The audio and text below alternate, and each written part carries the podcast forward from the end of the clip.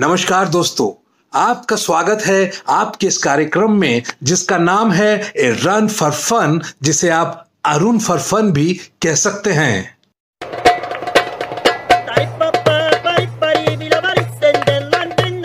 दोस्तों, पूरे हफ़्ते की हलचल को समेटे हम आ पहुँचे हैं आपके पास, ताकि आप हँसते हँसते वो सब जान लें जो आप मेन स्ट्रीम मीडिया से कभी नहीं जान पाएँगे। हमारी ये हँसी की महफिल आपको गुदगुदाएगी भी और चेताएगी भी। तो फिर शुरू करते हैं आज का सिलसिला। भारत एक त्योहार प्रधान देश है। यहाँ हर कुछ दिन के बाद कोई ना कोई त्योहार आपके दरवाजे पर दस्तक देने आ ही खड़ा होता है, ताकि आपकी जेब भारी ना होने पाए। वो लाइट वेट रहे, एकदम हल्की की हल्की। बीते पिछले चंद दिन और आने वाले चंद दिन फेस्टिवल से जैम पैक्ड हो रखे हैं। बम्पर टू बम्पर ट्रैफ़िक है जी। सबसे पहले बात करते हैं दुर्गा पूजा की।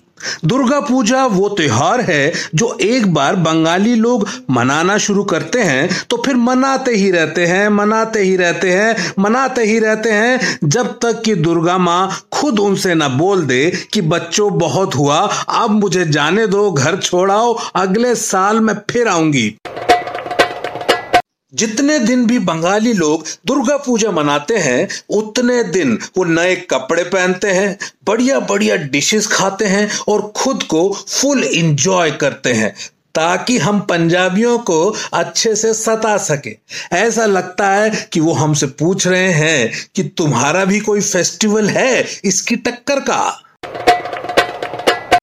इस त्योहार के खत्म होते ही ये लोग अपनी फेसबुक वॉल पर दुर्गा पूजा की फ़ोटोज़ की सुना मिला देते हैं।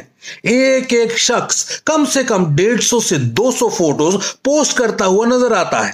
कुछ दिन के लिए तो ऐसा लगता है कि जैसे एफवी की full form faces of Bengalis या फिर फ़ैशन ऑफ़ बंगालीज हो गई है।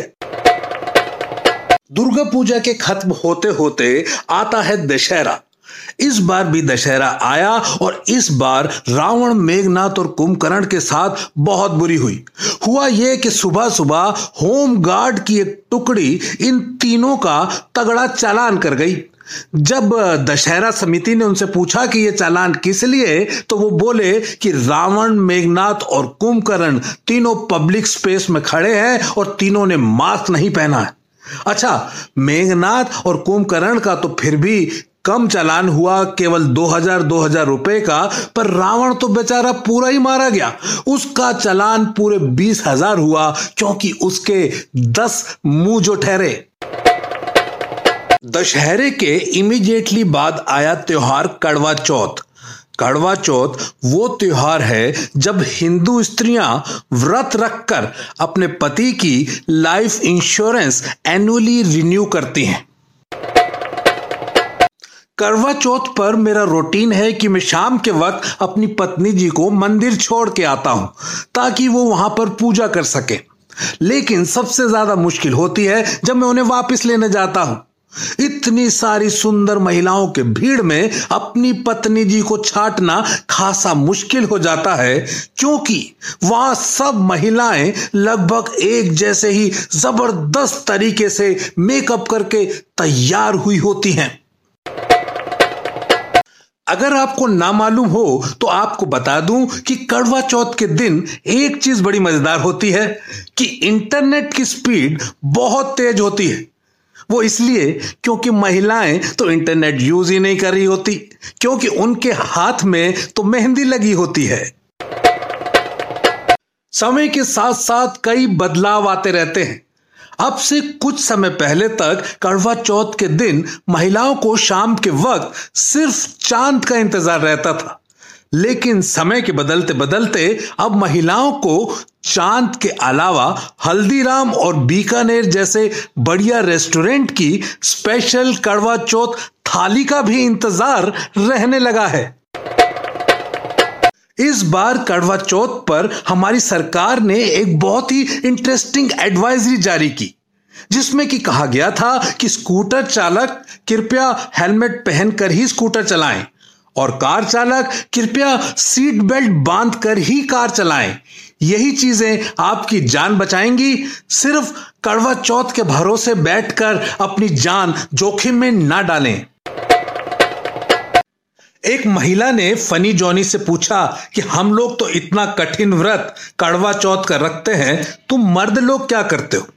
तो फनी जानी बोला कि नवरात्रों के दिनों में हम मर्दों का दारू ना पीना, कड़वा चौथ से कहीं कम कठिन व्रत नहीं है।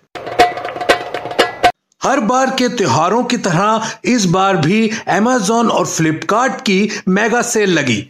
मैं आपको बता दूँ कि इस बार की सेल में मैंने मेगा बचत की। आप पूछेंगे कैसे? तो मैं कहूँगा कि दोनों ऐप्स को डिलीट करके। दोस्तों, आप सबको बीते त्योहारों की और आने वाले सभी त्योहारों की बहुत बहुत शुभकामनाएँ और जाते जाते ज़िंदगी और त्योहारों को सेलिब्रेट करने का ये फलसफा सुन लीजिए। मिजाज यूँ ही न चिड़चिड़ा कीजिए, मिजाज यूँ ही न चिड़चिड़ा कीजिए, कोई बात छोटी करे तो दिल बड़ा कीजिए। नमस्कार गुड बाय टाटा। जल्द ही मिलते हैं अगले एपिसोड में।